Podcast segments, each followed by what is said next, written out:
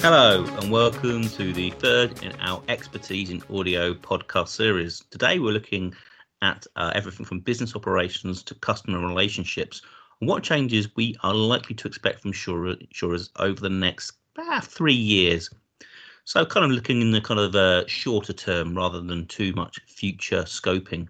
So, uh, taking aside the tremendous amount of disruption caused by the coronavirus pandemic, presently, insurers have long been grappling with challenges from working practices and procedures, from operating remotely to enhancing distribution of products, challenges that are likely to decide the winners and the losers not only in the long term, but the shorter term too. Which is what we said at the start. We're going to look in this podcast at what's going to happen over the next kind of three years. And to help me look uh, look at what the future of insurance might look like, Today, I'm delighted to say I'm joined by Stephanie Ogden, the Director of Distribution at HDI Global, and Martin Milner, the Claims Director at LV. Welcome, both of you. Hi, Jonathan. Hiya. Hiya. Hi, both of you. So, um, we're, we're going to split this up into two sections. First of all, we're going to look at business operations. And uh, first of all, I mean, we have to t- start with the, uh, the subject du jour, coronavirus. Can I just ask, do you think the, the whole, this whole pandemic has called into question many facets of the way insurance work and operate? And how do you say insurers have adapted to the new world of working? I'll come to you first on this, Stephanie. Yeah, so uh, interesting and certainly relevant for, for right now. Uh, I suppose I've been quite surprised um, just how well certainly my business HDI have adapted. Technology seems to be working, and um, all employees are able to work from home. Um, so, in terms of, to take your point, the operational perspective, actually, I think we've all been very pleasantly surprised. Um, and, you know, to go with that, the training that's on offered, uh, on offer, and also the working from home tips, uh, they're very, it's plentiful, to be honest, across the whole industry. And social media, I think, particularly ha- has taken off. But I suppose what's perhaps more interesting uh, and very pertinent right now is perhaps then to take your point when you start looking externally and how we're managing the customer customer experience and the customer relationship. Martin. Yeah, I'd, I'd, agree with uh, Stephanie there. I think um, certainly from our perspective uh, at LV, we had uh, probably about 300 or so people working from home anyway. Uh, most of those being sort of frontline customer facing uh, people. So that that gave us a bit of a sort of template really to scale up from. So um, that I, I, think gives us some confidence that uh, you know whilst 300 sounds a lot, it's only it's less than 10% of our current workforce. But scaling it up to have the majority of people working from home now um, isn't such a frightening thought as we perhaps uh, would have imagined it to have been. Uh, and adapting around that um, is challenging. Uh, how do you look after people's well-being? As Stephanie said there, you know there are lots of things you can do and lots of resources out there that we're we're giving to our our people to help support them during this time. But it is a challenge. Uh, you don't you can't sort of you know put an arm around their shoulder or, or, or you know look, you know sort of have that physical kind of relationship to uh, to support people in a slightly different way doing it at distance, remote, or over video or, over a telephone call doesn't quite have the same uh, uh, impacts. But um, relatively speaking, it's worked very, very well. Um, I think it's also uh, a time where we've reflected on what our customers need and what they really want, and perhaps are listening a bit better to our customers as well. Um, you know, they're, they're, perhaps communicating with us um, being clearer because I guess for many vulnerable customers in particular, and we ensure quite a lot of the 1.5 million people that are shielded at the moment.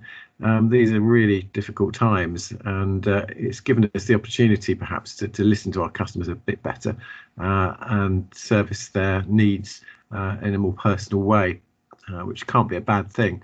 Uh, and I hope that's something that we preserved um, post lockdown too. And finally, I think um, we have appreciated our uh, suppliers a lot more.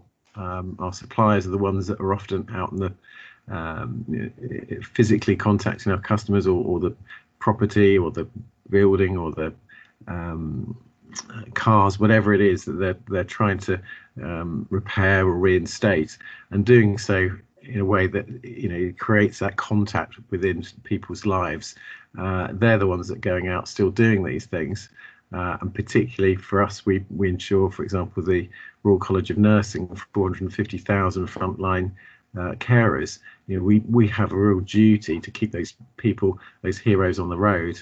Uh, if they break down or if they're involved in an accident or they have a problem at home, you know, we, we have to be there for these people. And by doing so, we're asking our suppliers to go a step further, perhaps, um, and take some some uh, you know risks basically to to help us do that. So we really, I think, uh, a, a, lot of gratitude to our supply chain for for pulling through during this time. So, I mean, reflecting on both you said there about that, that you know, re- remote working has actually been quite successful for both your businesses. Do you think it will be here to stay, or do you think that you know, come lockdown being eased, everyone will be chomping at a bit to get back in the office uh, and go back to how we used to work? Um, what do you think, Martin?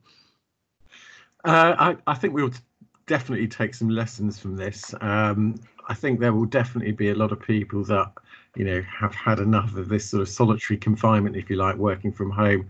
Um, insurance is a fairly gregarious sort of an industry, so no doubt there will be that um, large proportion of people that want to get back into the office, enjoy the social side of things that uh, you get from from working in a team um, in, in a physical sense.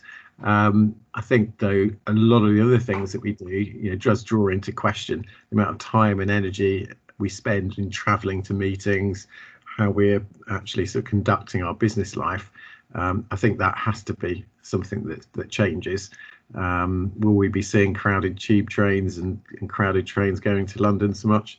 I hope not. I think we will be able to create more of a work-life balance around the home uh, and workspace. Um, so uh, that sort of blended approach, I think, is more likely to be seen. Reduction in travel, reduction hopefully in face-to-face meetings, but also preserving what's good. You know, we do need that cultural side of insurance. Our businesses run on a particular style and culture, which is perhaps less easy to to create if you everybody's working from from home. So you do need that core cultural kind of uh, coming together to to drive that business uh, and, and, take you towards that sort of vision. Stephanie. Um, yeah, I think it's. I think undoubtedly we're going to see changes in the future, uh, and I personally am quite excited about what what they could be. Um, to to take what Martin says, absolutely, it's about preserving what's been good out of this, and I'm sure you'll have two camps so to speak. You'll have those that are chomping at the bit to get back, and then you'll probably have those that are actually probably quite sad to see this period end because what it's given a good time to do is reflect and that time that has ordinarily been spent commuting um, has now been possibly been able to be used more effectively either that's in work or um, doing things that people have passions about um, one of the things that we're talking about now at the moment is, is about what that work life balance is and what does flexible working mean? Because i think it's quite often badged that you know to be to have a flexible working um, culture is as simple as saying something like i work every fridays at home. But that's that's not flexible working. Flexible working is about adapting your life and around what you're doing in work whether that's for example if you if you have kids being able to do a nursery run twice a week and making up the hours in a different way. Um, and i think it's just gonna it's gonna be really interesting because i think one, one of the things that have, i've been talking about quite a lot internally particularly as we are um, we are in the london market um, pers- with, with hdi and that restaurant leadenhall market culture what will that do? Because no longer have, for the past five weeks, have we been doing any business in a restaurant or in a in a bar, and I'm really excited about that change. If I'm honest, I think it's been slow, and I, I think it has been evolving and slowly changing. But actually, um, this is this is fast forwarded it, um, and so, to, to Martin's point around the social side and the cultural aspect, um, that for me um, is what's going to be a big, could be a big significant change. So, I mean, taking our board, Stephanie, I know obviously we have many people working remotely. How can companies ensure that those employees are working reasonable hours without detrimental effects on their well-being? You know, that there is a shut off for the employees. Yeah, it's um, it's really important, um, and it's something that I've spoken about quite a lot with my team, um, particularly if you haven't got um, the luxury of having a separate workspace that you can carve out within your home. Um, I think it's a lot easier that, you know, if you have a study, for example, at the end of each day, you can um, leave the, you can walk out of your study, close the door, and put all your equipment aside. But if you if you don't have that luxury, it it does make it really important. So I think one of the ways that you can do that for your employees, for example, is by not sending emails um, outside of working hours.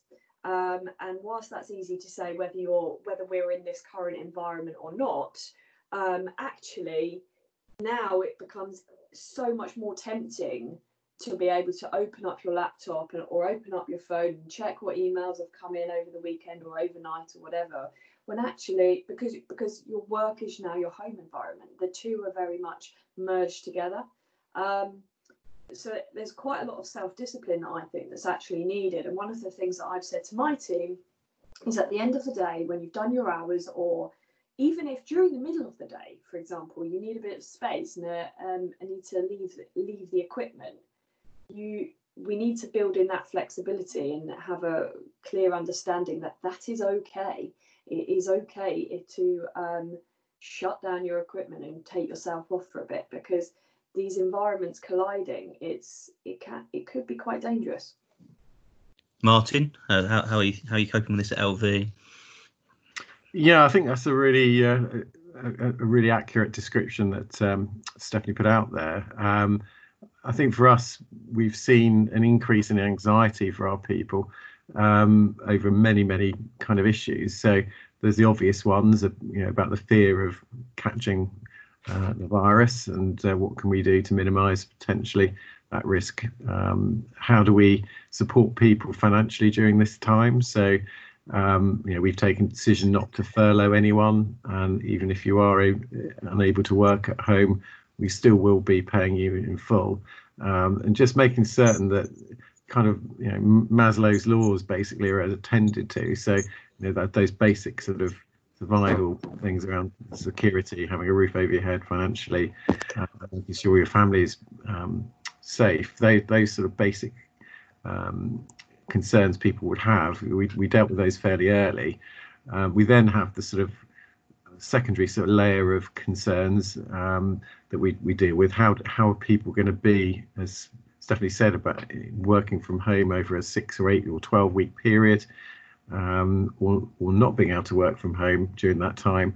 How do we take care of people's mental health, physical health, and also make certain that they still feel part of something, which I think is really important during this time.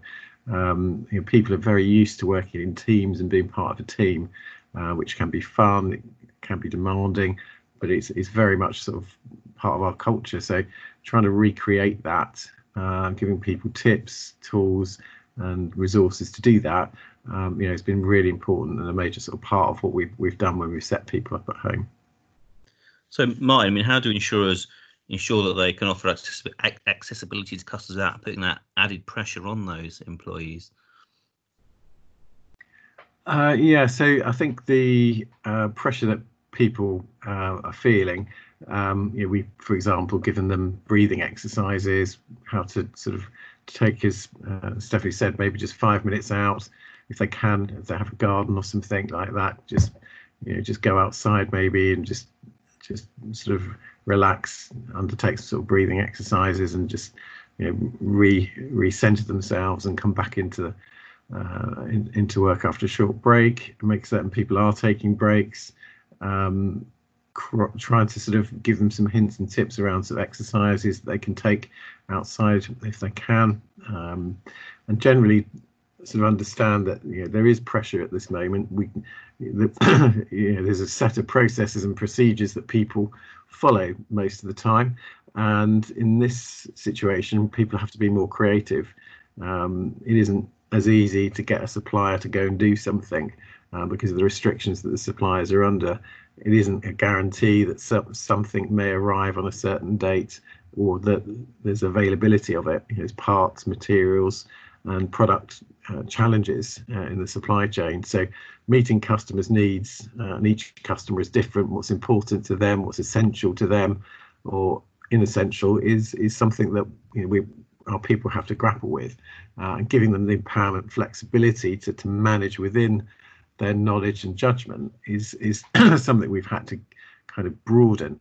Um, making people a hostage process during this time is something that, uh, in a controlling sense, is, is not the right thing. So we've given people more latitude and more empowerment, basically, to meet our customers' needs, recognizing that you know, the needs that we would normally meet um, are different, and the way that we have to meet those needs uh, is not going to be the same. And I think that's a really strong lesson to take post lockdown because it, nothing's gone wrong. Things haven't sort of um, uh, gone outside of our risk appetite. We haven't seen uh, complaints. Um, in fact, the opposite. We've seen our net promoter scores rise and the amount of complaints fall. And that is a consequence, as I say, of just allowing people that opportunity to do things in the way that they think would work in this situation. So perhaps that gives us an opportunity post lockdown to reduce those sort of controls and reduce those sort of tight processes and just allow people a little bit more empowerment to make the right calls. And I think that'd be a key thing to come out to uh, once we, we come out the other side. Stephanie? Uh, yeah, so I, I think there's, there's two points there. Firstly, how the pressure on employees point.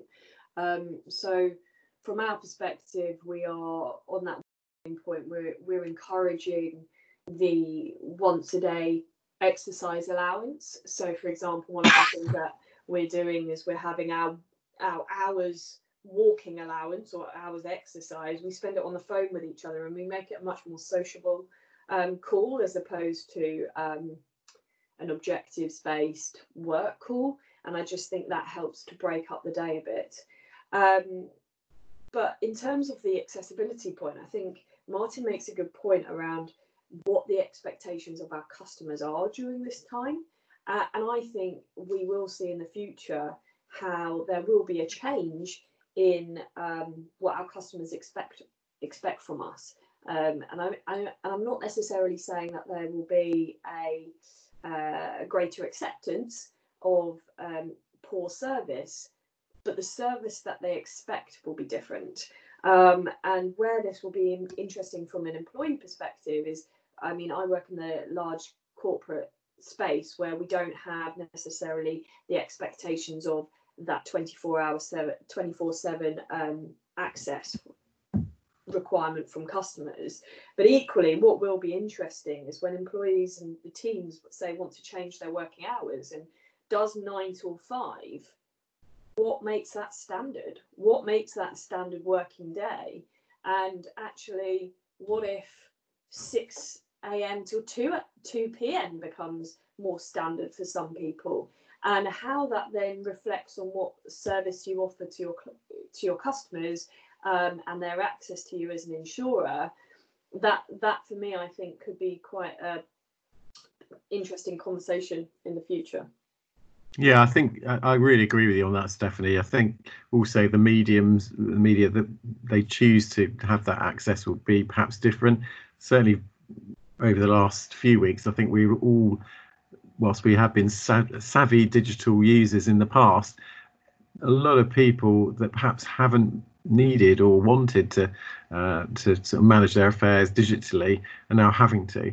And over the last few weeks and going forward, people have become even more comfortable with doing that, I think. So I think there'll be a paradigm shift. Essentially, our, our customers will want and wish to, to use digital channels far more than perhaps they have uh, in February this year. So uh, I, I guess insurers are going to have to run really quickly to up their game in a sense of the digital channels that they offer our customers today uh, and the opportunities perhaps there are not necessarily for for for startups or insurtechs perhaps, but um, but for existing insurers really to build on some of the gains they've made over the last few years, but put that very much front and center, I think, of strategies going forward. Uh, because our customers will demand that, and I think also pressures which are, are likely to, to bear, I think, over the next year or two, will drive more pressure on expense bases. I think for most insurers. So um, I, really see that paradigm shift being an enabler, really, to take insurers forward in the digital space, and at the same time improve uh, our, our expense bases too. So it's, it's a bit of a weighty question, Martin, but what do you think the coronavirus has shown us about leadership in insurance?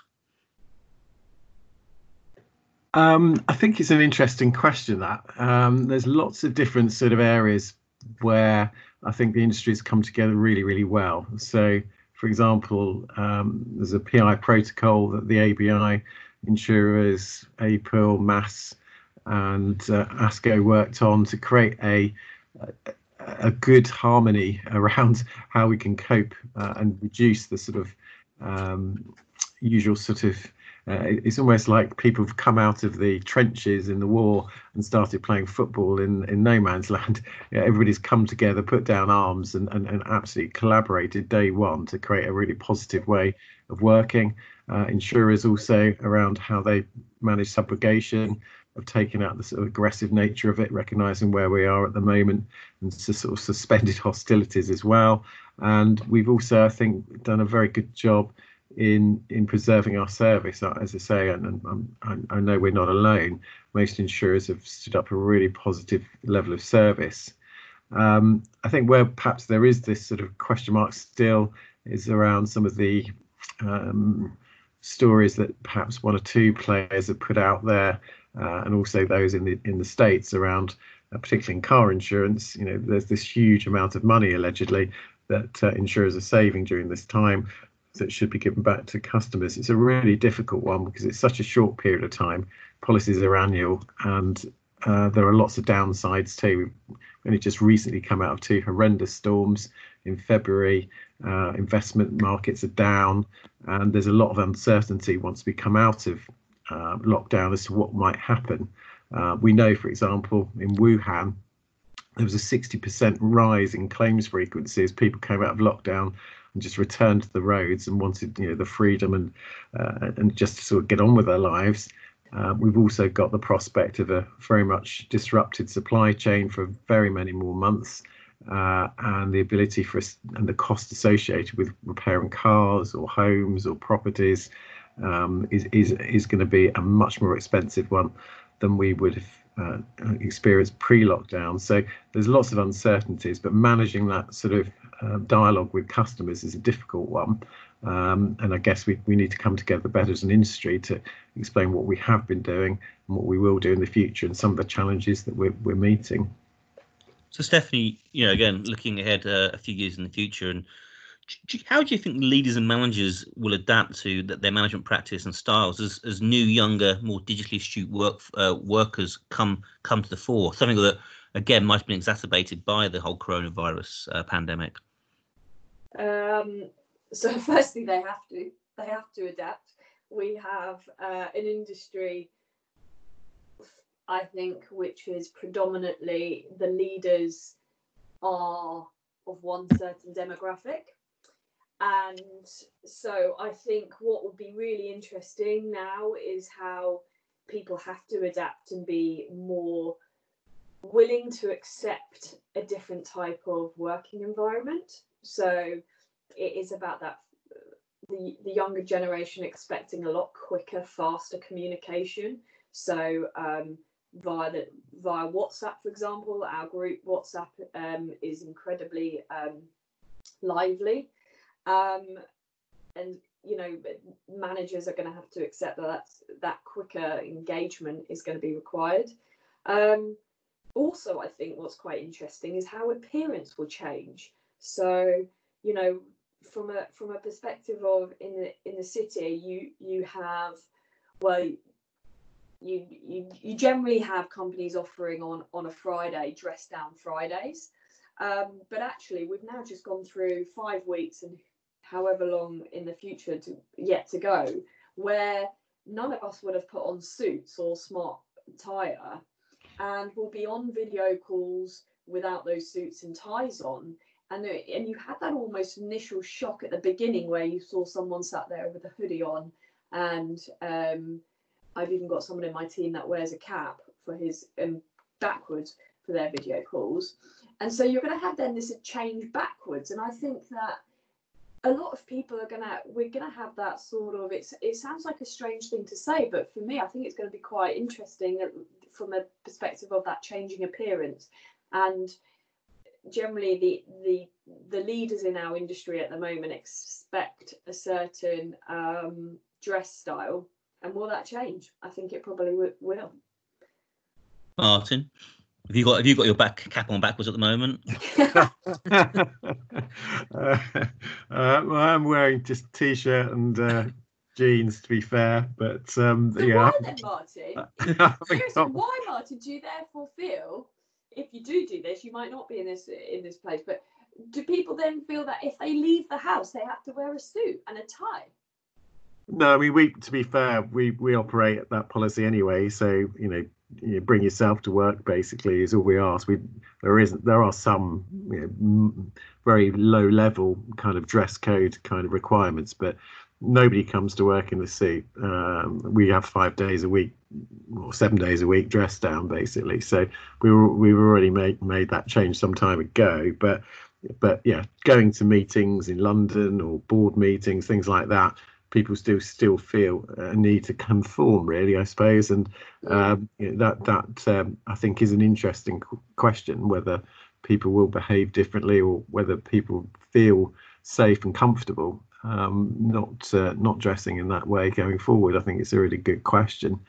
Um, and i think you're right about the demands of our people the communication style the sort of eh, trying to make that more relevant for people over the, last few weeks. Absolutely everybody's been using social media to communicate and that's that's created a bit of a buzz. I mean you do get a lot of fun stuff in there as well it's not just business stuff obviously but um, that, that that's a really nice thing that's come out of this i think and hopefully people will preserve those those groups and and create create that sort of bond i guess uh, that comes out of this uh, i think also our our people have been perhaps more questioning over the last few weeks as well. Um, a little, little, bit more interactive in a, in a sense of um, not not just sort of um, asking uh, questions which are sort of uh, the sort of standard questions, but but really interesting questions and, and thought-provoking questions, uh, and that sort of engagement with our people over the last few weeks. Again, I think is something that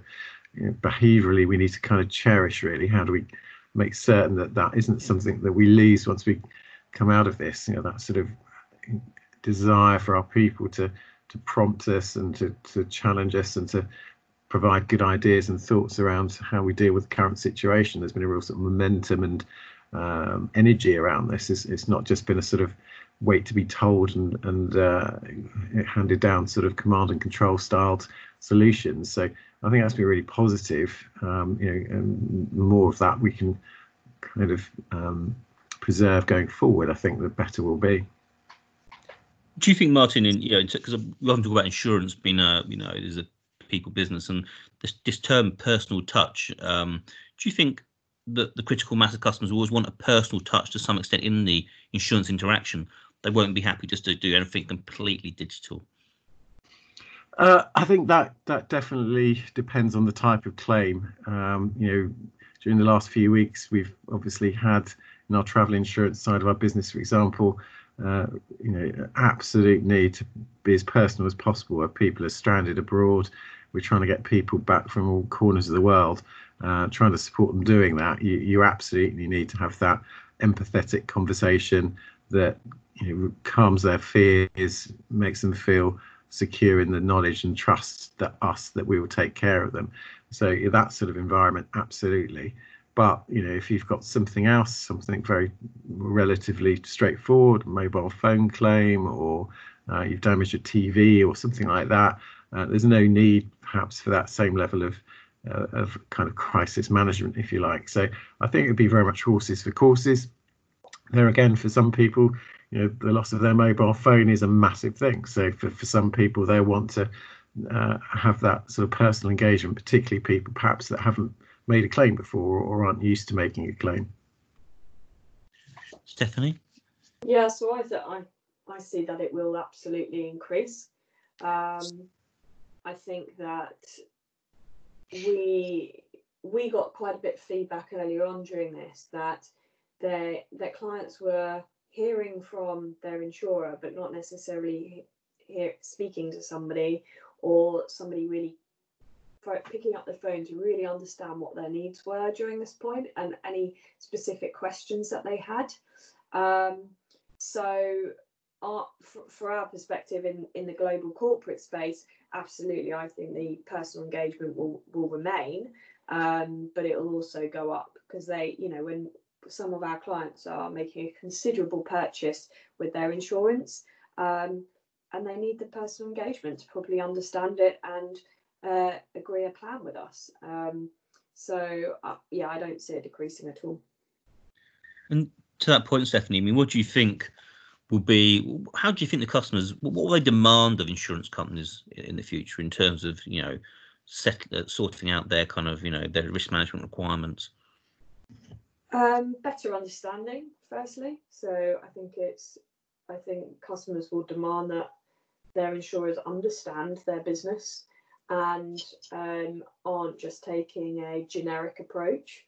So um, I think they will also expect very i think they'll expect better technology so um, to take martin's perspective i think that they will um, for example we're looking at doing surveys remotely um, the use of technology to help them do their business so you've got the risk advice there but then you've also got the support from um, technology to help them as well um, yeah i think their expectations will continue to increase.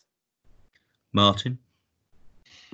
Undoubtedly, I think this will absolutely create a sort of fault line in customer expectations going forward. I think we will have a, a real need to meet that sort of step change of expectation, I think, from customers going forward. How they will experience the world going forward is not going to be the same.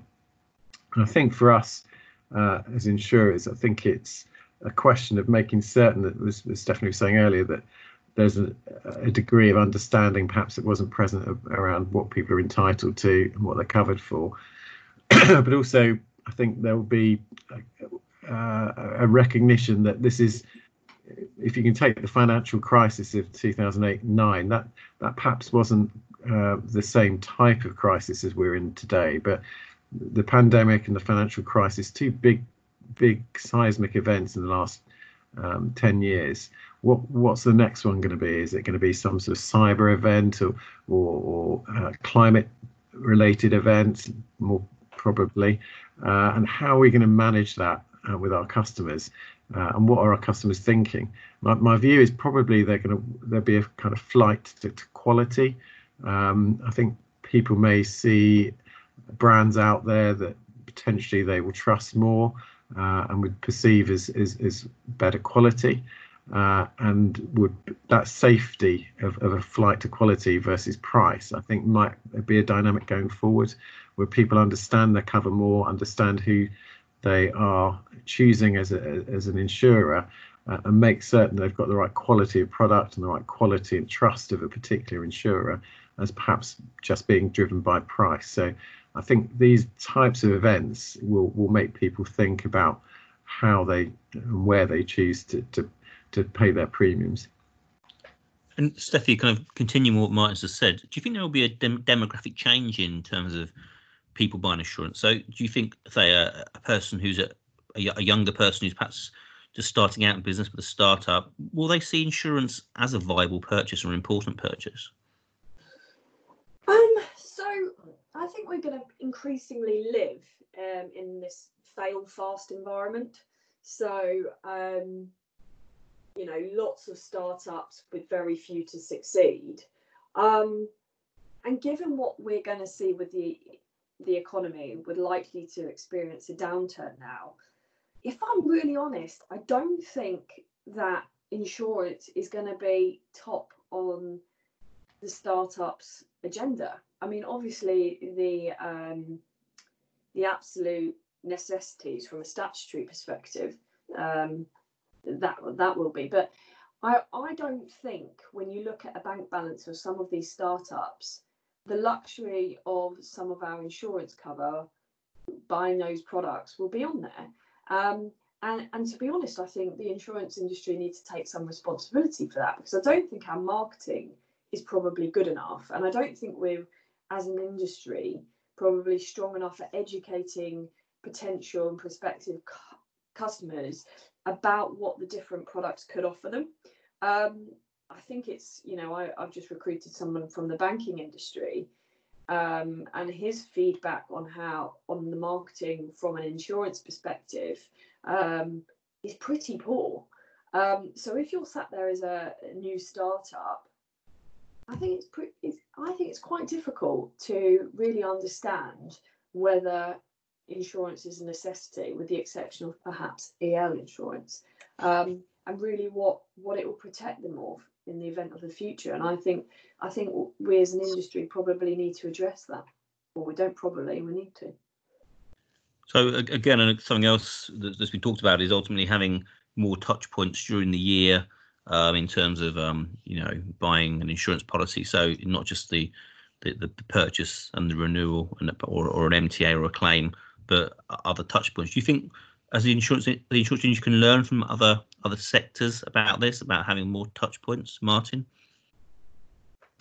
Yeah, I, don't, I don't uh, disagree. I think they have to be relevant to your customer, though. Um, otherwise, it would just be another sort of unwanted email in your inbox or communication that you could do without. So I think it's just trying to understand how you can bring value to that relationship with your customer. So, you know, if there's going to be a potential weather event in your area, you know, things like that, where you can warn the customers that that, that is potentially coming and to, to take particular action, or how you can sort of protect customers with simple and easy tips around cyber risk or whatever it is. But as, as long as you understand what your uh, customers' kind of needs are or concerns or anxieties are, and make certain you provide some value in any communication you bring. If it is just a blanket kind of vanilla approach um, to, to sort of spam everybody's inboxes, that that that has a negative effect, I think. So how can you bring value to that individual in a personalized way is, is something that we need to perhaps get better at. Stephanie? Yeah, I would absolutely agree with that. That comes back to the point that we've been speaking about in terms of the the blanket approach and what the role of insurance is in the future. I think will change. So um, we already see it already in terms of buying insurance when you actually need it, as opposed to these annual policies. Um, and actually, is your insurance is your insurance premium based on when you need the insurance, as opposed to just covering you for 365 days a year? Um, that's when I think the the more creative and innovative side of our industry will will see some great successes in the future.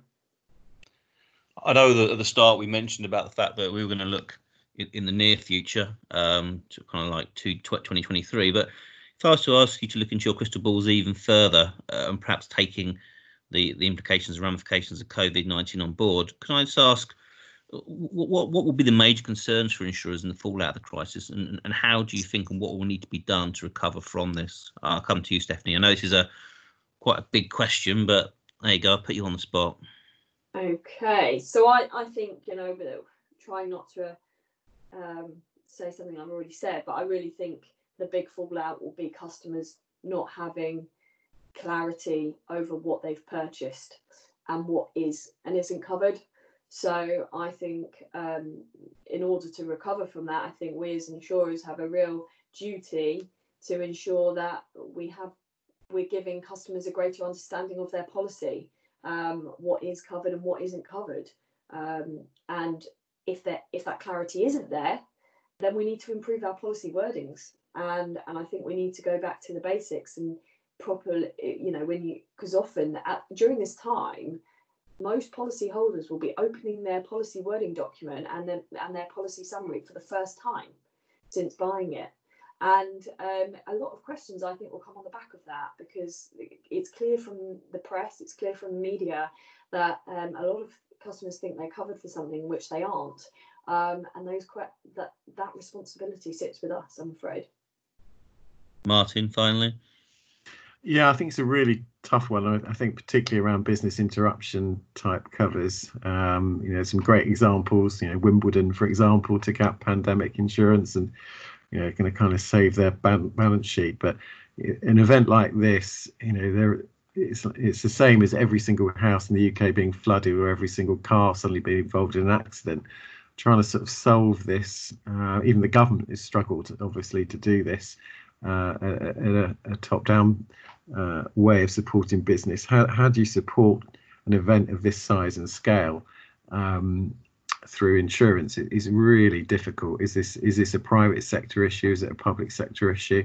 I don't know, but uh, I think the starting point, as Stephanie has rightly said, is making certain people understand what they're buying, the role of brokers and agents and intermediaries in that process as well, but making certain the products that we design are easier to understand understanding in a sense of you know what the big major issues are for customers making certain those key facts and key cover points are, are very well uh, understood at the point of sale uh, all the jargon removed.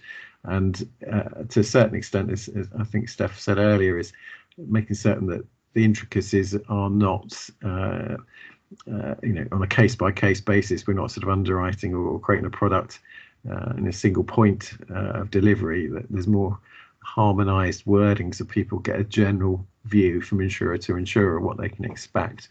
Um, when the, uh, I think that that would be the starting point: education and understanding. Okay, well, thank you very much, uh, Martin and Stephanie, for your time. Uh, I think what is clear is that we are at a very interesting point uh, in in the future of insurance, and that uh, insurance industry might look quite a bit different in perhaps three to six uh, to ten years' time. Uh, this is part of the Expertise in Audio podcast series brought to you by Insurance Post. Um, I say we've already had two in this series and there'll be more in the future. So please look out for them. Uh, stay tuned, stay safe, and I'll see you soon. Cheerio. Bye.